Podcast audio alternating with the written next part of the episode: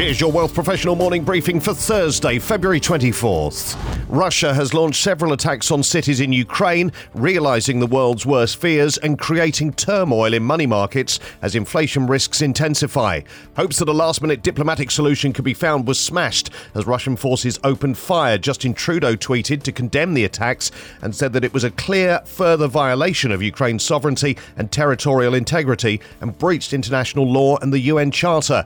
World money markets have reacted with equities falling and gold rising to its highest value in more than a year. The ongoing global concerns around inflation have worsened as oil surged past $100, adding pressure to energy, manufacturing, and consumer prices, while other commodities futures are at a premium.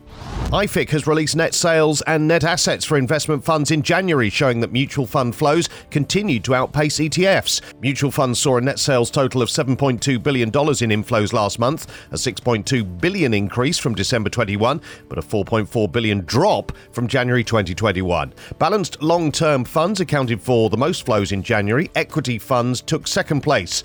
Bond mutual funds, meanwhile, experienced $349 million in inflows last month, a dramatic improvement from December's 1.4 billion in net redemptions. ETFs saw $5.1 billion in overall net sales last month, compared to 5.6 billion in December 2021 and 4 billion in January last year.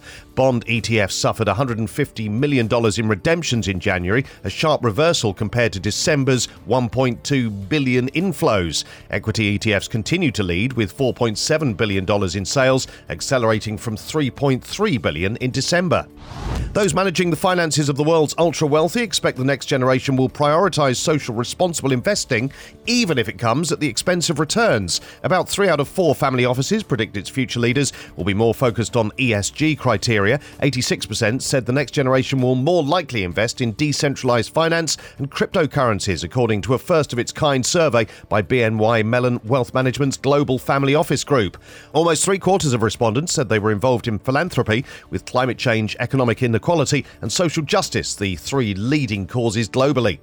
The continued upward pressure of prices across the economy is prompting a widespread change in buying behaviour at Canadian stores and restaurants, according to a new survey. In an online poll of more than 5,000 Canadian adults taken in January, the Angus Reid Institute found that four out of five households are altering their purchasing habits to keep up as rising food prices eat into their budgets.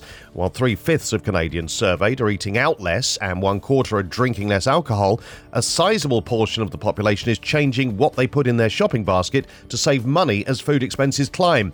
Nearly half say they're moving to cheaper brands, one third say they're reducing meat consumption, and one in five say they're buying fewer fresh fruit and vegetables.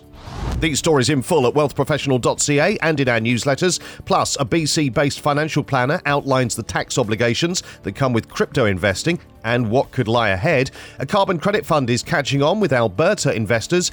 And do your clients know an RRSP or investment is not a retirement plan? For Wealth Professional Canada, I'm Steve Randall.